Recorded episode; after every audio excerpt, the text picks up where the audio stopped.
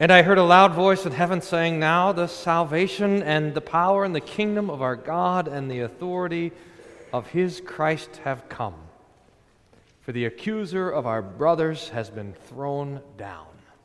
Amen. You may be seated. In the name of Jesus. Amen.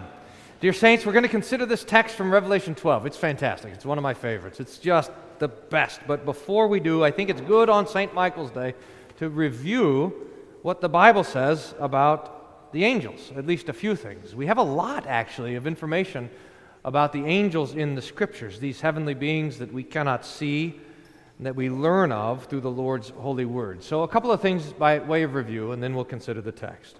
First, we want to remember that the word angel refers to the vocation or the office or the calling of these spiritual beings. The word in Hebrew, malach, and in Greek, angelos, means messenger, and it can refer to human messengers as well, to the pastor or to the person who delivers a, a, a, the news or the mail. It's a, it's a messenger, an angel who comes to bring it. And this refers to the work that the Lord has set these angels to do, that is, to deliver and to preserve the Lord's work. So the angel is what they do, but when we talk about what they are, we use the word spirit. That refers to the beings that we refer to as the angel. In fact, here's the definition. Angels are finite spirits without bodies, complete in their spiritual nature, personal, rational, and moral beings of great but limited wisdom and power, and of various ranks and orders. The angels were, like everything else in the universe, created by God at some point in the six days of creation, probably very early, because we're told at the end of the book of Job that the morning stars rejoiced as they saw the Lord creating the, the world and the work of creation unfold. There are a fixed number of angels. They are neither married nor given in marriage, so that there are no little angel babies. Even though they show up on the cards all the time, it's all, they're always baby angels. No, there are no baby angels, no families of angels, and neither do the angels die. The classic attributes assigned to the angels are, one, indivisibility, because they are spiritual. Two, invisibility, they cannot be seen. Three, immutability, they don't change, especially they don't get old. Immortality, they don't die. Endless duration, that means that they had a beginning, but they have no end. Illocality and agility, those are two interesting ones. Illocality is trying to sort out how the angels relate to space without actually having a body. So that's the theological word that the church uses to describe that. It is to say that the angels do not take up space. They, they, uh, they, they are not, they do not, with their, they have no bodies to actually locate themselves in space, and yet they are present at a certain place. They are not omnipresent like the Lord is in every place. So they're illocal. They're present at a place, but they don't take up space. And also, being limited to a particular place, they have to move from one place to another, and this has to do with what the, the old theologians called their velocity or their agility, or what one theologian called, this is one of my favorite theological phrases, extreme locomotion. That means that the angels can get from one place to another very quickly. It's amazing to think about. Now, at some point, early in God's work of creation, perhaps even before the six days of creation were finished, there was a rebellion amongst the angels, amongst the spirits. It was led by the devil himself, and one-third of the angels fell, and we call these fallen angels the demons.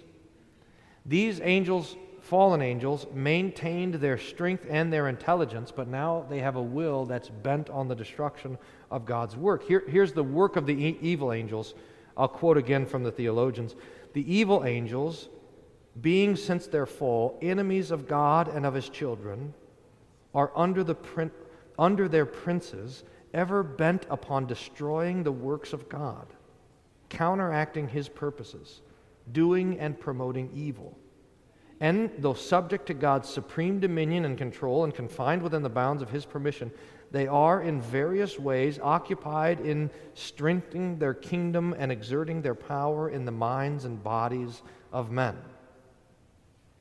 So there are angels and there are demons, and they are all around us. We simply cannot see them. It's an amazing thing simply to pause and reflect on that, and that in this space, in this place, there is a cosmic battle taking place between those who are supporting the preaching of the Lord's Word and His kindness coming to us, and those who are opposing it constantly and trying to stop it. Now, in regards to the work of the demons, the Bible teaches us about demonic possession, and this in two ways, both spiritual possession and physical possession, as well as demonic oppression. And these are categories brought to us by the devil that we uh, that we want to also assert in our own time. I got an email just from someone yesterday asking, hey, does the Lutheran Church believe in exorcism? And the answer is yes, indeed. And we believe that the devil continues to work as he has worked from the beginning and will work in the end to overthrow all that the Lord has done. And he does this by taking possession of all those things which he ought not to possess. The souls, hearts, and minds of humanity, and this is true for all unbelievers, and even in, in some cases, the physical bodies of people. So we read in the Scriptures of the demons taking a young boy and throwing him into the water and the fire, or another one causing him to shake and foam at the mouth. We hear of one man who was who was living in the prison, in the uh, in the cemetery, and had so many demons that when Jesus asked their name, they said, "We are legion," and that this man lived amongst the graves and had the strength even to break chains. And we say, yes, these are possibilities, and not something to be treated lightly. There's also another category which we want to call demon oppression, and that is that the demons can simply get after individuals, that the devil can put his thumb on someone and exert a special kind of energy to try to oppress them and afflict them. And I suppose in one way or another, all of us face this demonic oppression. When it's time to come to church, when it's time to trust the Lord's Word, when it's time to bless one another in the Lord's name, the devil comes and tries to stop this over and over. So the demons are doing their work. But on the other hand, the Lord's good angels also are doing their work to support and uphold the Lord's Word and His work in the world, especially the church and the Christian home. Now, the angels are also, like the demons, involved in the general affairs of state and also society. As we we sang in the hymn, that's the one Melanchthon hymn that I think we have in the hymnal, that the devil wants to overthrow church and family and state. All three estates are under attack by the devil, and all three are being protected by the Lord and His holy angels, especially the state insofar as it supports the Lord's gift of, of this life and also the gifts of the life to come. Now, it does seem, and this is an interesting thing to note as we just are making a list of some of the things we know about the angels, it does seem like, according to the words of Jesus in Matthew eighteen, that the children are appointed guardian angels. Their, Jesus talks about the little one, and He says, their angels behold the face of God in heaven.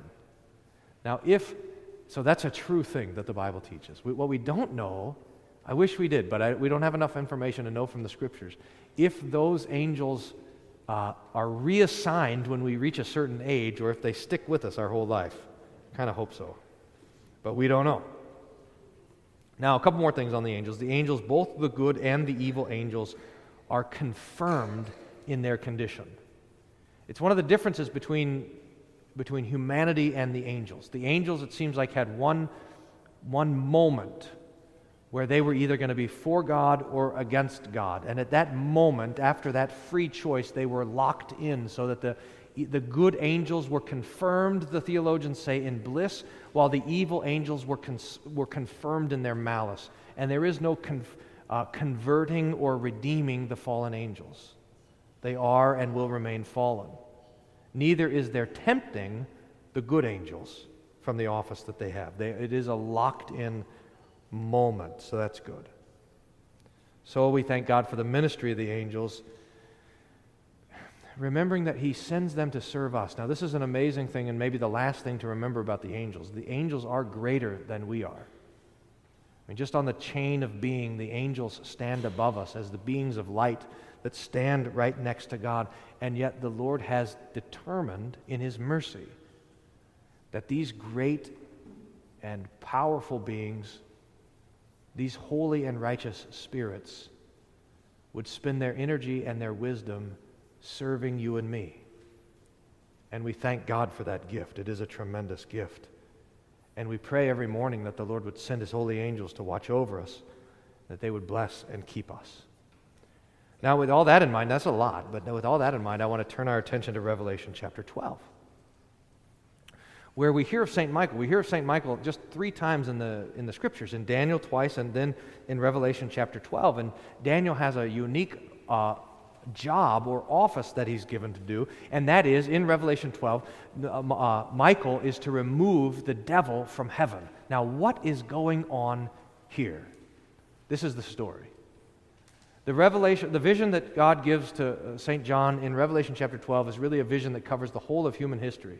It starts at the beginning of chapter twelve with a pregnant woman in labor to give birth. And this is a, a way that, that the Lord is picturing for John Israel uh, in the Old Testament. Ever since the promise that God gave to, uh, to Adam and Eve in the garden, that, that her seed would crush the head of the serpent, Israel has been a pregnant woman waiting for the birth of the Messiah, the promised Messiah. And there is a second vision that's there. A dev- the devil appears, and he's there waiting to devour the child that's born. Now, this is an incredible and quite stunning picture that you can see it in your imagination. This woman laboring to give birth, and a, and a fiery red dragon waiting to eat the baby as soon as it's born. It's really quite a horrific picture, but that's a way of understanding all of the trouble of the people of God all the way through the Old Testament. When we see Pharaoh having the babies thrown into the Nile River, or, or Herod killing all of the babies in Bethlehem, or all of the enemies of God's people always trying to destroy Jerusalem, we're seeing the dragon sitting there ready to destroy the baby. He wants to bring to nothing this child who was to rule the world with a rod of iron, but he fails, and the child is, the text says, caught up to God in heaven. So in one verse, it goes from the birth of Jesus all the way through His life, His, his suffering, His death, His resurrection, His appearance, and His ascension, just like this. I'll read you the text. Revelation twelve, starting with verse five. She gave birth to a male child, one is to rule the nations with a rod of iron, but her child was caught up to God into His throne, and the woman fled into the wilderness where she had a place prepared by God in which she is to be nourished for one thousand two hundred sixty days. That's three and a half years, the time that the Revelation uses to describe the trouble that we have in this life. Now, what happens then? And here's the thing. I mean, this utterly compelling picture. What happens when this child, when your Jesus, ascends into the heavenly throne room? What, what happens to that place? Remember the throne room of God we've seen all throughout the Scriptures. In fact, that's where the prophets stood to hear the Lord's word. You got to imagine it. I don't know how your imagination is, but you have to imagine this huge, big sort of place that's crowded, and in the middle of it is a throne. And and in that throne room, or in that chamber room, there's probably five or six things that happen. There's conversation between Father, Son, and Holy Spirit, and there's praises that are offered to God, and there's petitions that are heard, and there's people who are sent forth from that room. But the main thing that happens in that throne room, at least as far as this Revelation twelve is concerned, the main thing that happens there is a court case over the righteousness of individuals. So remember, just to put it in our mind, remember how it was in Job chapter one. It's, we see this throne room, and, and, and the devil comes, and the devil apparently has a, a chair with his name on it for the devil's use only or something. He has a reserved seat in the heavenly throne room, and he comes and he takes his seat. And the Lord says, okay, now we're going to talk about Job. Have you considered my servant Job? He's going to be on trial. And the devil starts to bring accusations against Job.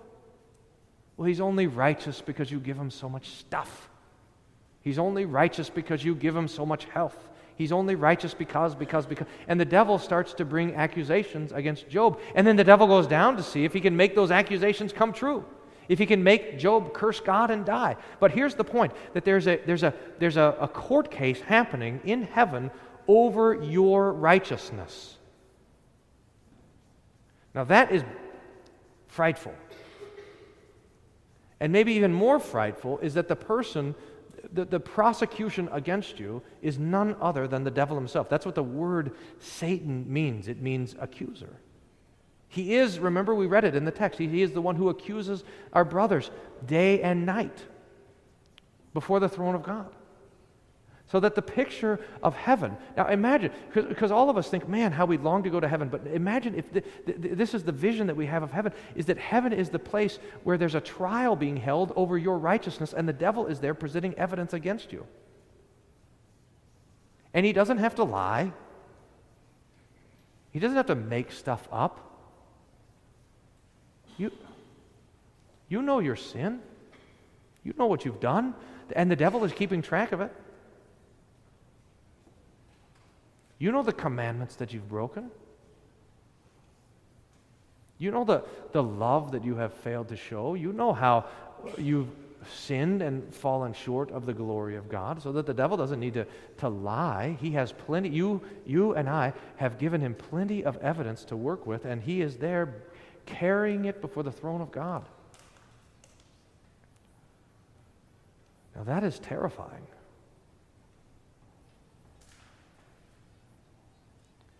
Imagine standing there when you finally reach that place, when you breathe your last and you now die to stand before the Lord, and there you stand, and the Lord says, okay, now it's time for judgment, and there is the devil who has a list of all of the things that you've done wrong. Now that's the picture in the background of Revelation twelve. But Revelation twelve is going to tell us what happens when your Lord Jesus, who has died for you, who has shed his blood for you, who has suffered on the cross for you to win your atonement, to win your forgiveness, what happens when he goes to heaven, when he goes into the court?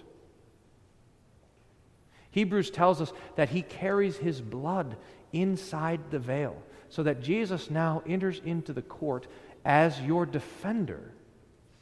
The word that we have in the Bible is advocate. We have an advocate with the Father, Jesus Christ, the righteous one. And he is going to come into this court, and he is going to argue his case. But he does not bring the evidence of all that you've done good, all the, the, the good works that you've done, all the things that you've managed to accomplish, all of your good intents. He does not bring that into the heavenly court. No, he brings as evidence on your behalf his blood,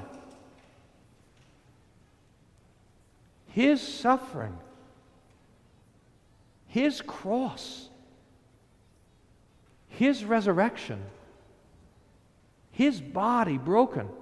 He brings that before the judge. And that evidence prevails.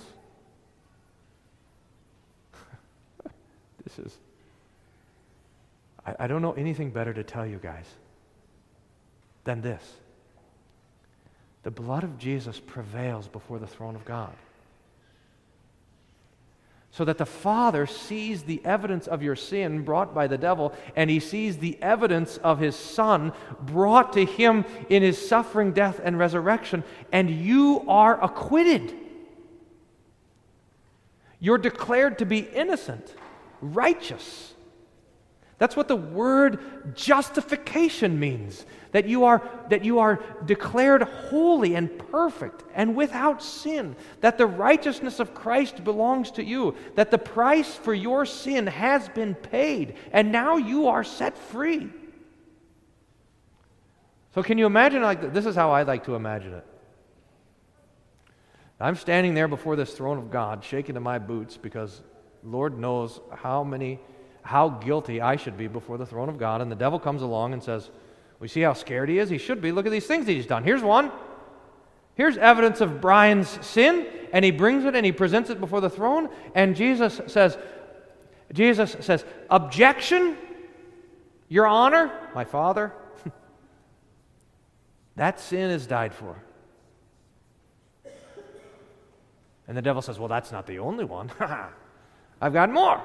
I've got a whole list. Look at this sin that he did. And, and Jesus says, objection, Your Honor. That sin is covered by my blood. And the devil says, well, that's okay. I've got more and more and more. And, and the devil continues to present the evidence of our sin, and time after time, Jesus stands there with his blood and his death and his suffering and his cross and his atoning work. And he, and he objects to every single sin, every single accusation, every single attempt at your condemnation. It all is drowned by his blood. That sin is covered. That sin is atoned for. That sin is died for. I suffered for that sin already. I paid for that sin already. Not with gold or silver, but with my holy precious blood. My innocent suffering and death covered that sin as well. Every single one of them. Everything, everything.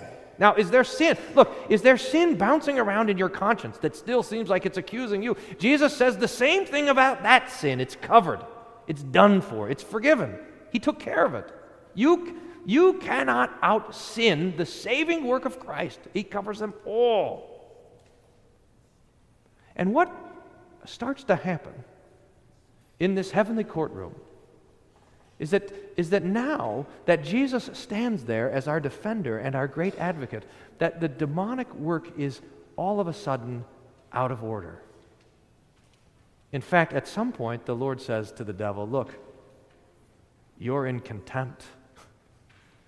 As you sit there and argue against the blood of Jesus, as you sit there and try to argue that sin should prevail, you are out of order, but the devil won't stop. And so the Lord says to his bailiff, Saint Michael, get rid of him. And it goes like this, verse seven. Now war arose in heaven. That's kind of the last place you'd think there would be a war, right? War arose in heaven, Michael and his angels fighting against the dragon, and the dragon and his angels fought back, but they were defeated, and there was no longer any place for them in heaven. A little chair for the devil only, it's wrecked, it's thrown out, it's gone. And the great dragon was thrown down, the ancient serpent, who was called the devil and Satan, the deceiver of the whole world. He was thrown down to the earth, and his angels were thrown down with him. And I heard a loud voice in heaven saying, now the salvation and the power and the kingdom of our God and the authority of his Christ has, have come, for the accuser of our brothers has been thrown down, who accuses them day and night before our God. No longer. Listen, you do not have an adversary, an, a Satan, an accuser in heaven. You do not. You have an advocate. The devil no longer stands before God, bringing to him all the things that you've done wrong. Instead, the Lord Jesus stands there pleading for you, for God's mercy. And God hears the prayers of Jesus and forgives you your sins. Now this is good news. You are declared righteous and holy and acquitted in heaven. But the text says that now that the devil can no longer do his work in heaven, he comes down to do his work on earth. And this is really what we have to deal with. Because the devil can no longer accuse you before God the Father in heaven, but he can accuse you now to yourself. The devil can no longer stand in the heavenly court and accuse you, but he can come down into the courtroom of your own conscience, the courtroom of your own heart, and he can accuse you there, and he does. That's where he does his work. He knows that his time is short, and so he comes to each one of us to try to condemn us, to try to kill us, to try to deceive us, so that we would not trust in the heavenly verdict. Now, how does he do it? There's a thousand different ways. I mean, he's, he is the master of a thousand arts, so the devil's always trying to pry his way into our conscience like a snake into the tent. One of his main tricks, now this is an interesting thing to observe as we try to, you know, Saint Paul says we are not ignorant of the devil's devices. One of his main tricks is he confuses the preaching of law and gospel. He does it something like this. You know, the Lord would intend for us to look back on our lives through the lens of the gospel and forward in our lives through the lens of the law. In other words, when we look back and we see all the things that we do, have done wrong, we want to say, God be praised that all of my sins are forgiven. And then when we look at what we're supposed to do today and tomorrow, we say, the Lord has told me to love my neighbor and to serve my neighbor and to love God and to trust in Him. So we, we go forward with the law and we look back with the gospel, but the devil wants to switch that around. He wants wants us to, to look forward with something like the gospel, especially when we're tempted to sin. Oh, go ahead and do it. No big deal. Jesus loves you. He doesn't care if you sin. Do whatever you want, et cetera, et cetera. And he wants us then, once we've sinned, to look back with the law. I can't believe what you've done. Look, you call yourself a Christian? And look at that that you've done. Look at the sin you've committed. It's just horrible. Or the, or the devil comes along and he tries to tempt us into these kind of patterns of sin so that we fall into these these repetitive sins, and he uses this to cause calluses to grow on our own conscience so we don't even feel the pain of our own sin. But it turns out that everything that the devil does is calculated to support what Saint Paul calls in First Thessalonians the lie. The lie. And what's that lie? The truth of the Scripture, I think this is the only way to understand the lie, the truth of the Scripture is Jesus is Lord, Jesus is the Savior. And the lie is anything that tears at this truth. I don't need saving. I'm good enough. I don't need saving. That's the lie. I can save myself by my own efforts and by my own good works. That's the lie. I have a different Savior. I don't need Jesus to save me. That's the lie. I'm too terrible. I can never be saved and loved by God. That's the lie. Whatever it is, the devil will tempt you away from this saving truth that Jesus is the Savior. But even on earth, he's overcome. Now, this is what the text says. It's really quite amazing if you want to underline a part of the text. Revelation twelve tells us that the devil is overcome, depending on how you count, by two or three unique things. It just tells us this is how he's overcome. Verse eleven. And they have conquered him by the blood of the Lamb and by the word of their testimony, for they have not loved their lives even to death. The blood, the word, and the not loving your life. These overcome the devil. Do you see that the devil comes into your ears and into your heart telling you that your sins are not forgiven, that Jesus is not your Savior, that you don't need saving or whatever it is, but the Lord overcomes him and throws him out with the blood and the word, and you're not loving your life unto death. In fact, the Lord wants the same preaching that Jesus is now preaching before God the Father in heaven. He wants that same preaching to echo in your own heart and in your own mind, so that the devil not only is cast out of heaven, but also cast out of your own heart, so that he finds no longer a place there as well. He tries. I mean, he tries to get in there, but by the blood and the word, he's overcome. Now, I want you to have this confidence. Jesus says it in Luke chapter ten, the gospel text. He has said, he says, I give you authority to trample on snakes and scorpions, and you will not be overcome by them. And this is highlighted in the Scriptures. There's a lot of things in this life that we are told that we are to flee. Flee, for example, sexual immorality, First Corinthians six. Flee idolatry, First Corinthians ten. Flee youthful passions, Second Timothy two. Flee the love of money, First Timothy six. But we are never, you are never told to flee the devil, to be afraid of him, to run from him. No, in fact, the opposite is the case. James four says, submit yourself therefore to God, resist the devil, and he will flee from you. You belong to Jesus. His righteousness, His blood, His death and resurrection, these belong to you. So who will bring a charge? Who will bring a charge against God's elect? It's God who justifies. Who will condemn?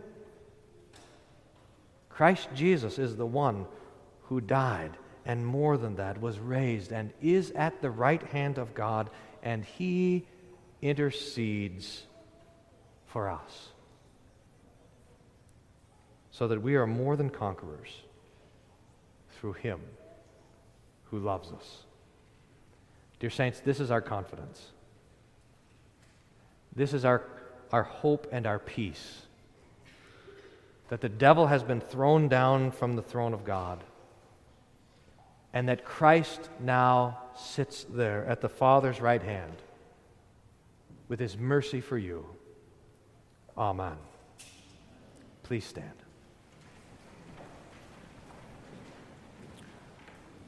Romans sixteen, verse twenty says this: "The God of peace will soon crush Satan under your feet. The grace of our Lord Jesus Christ be with you." Amen.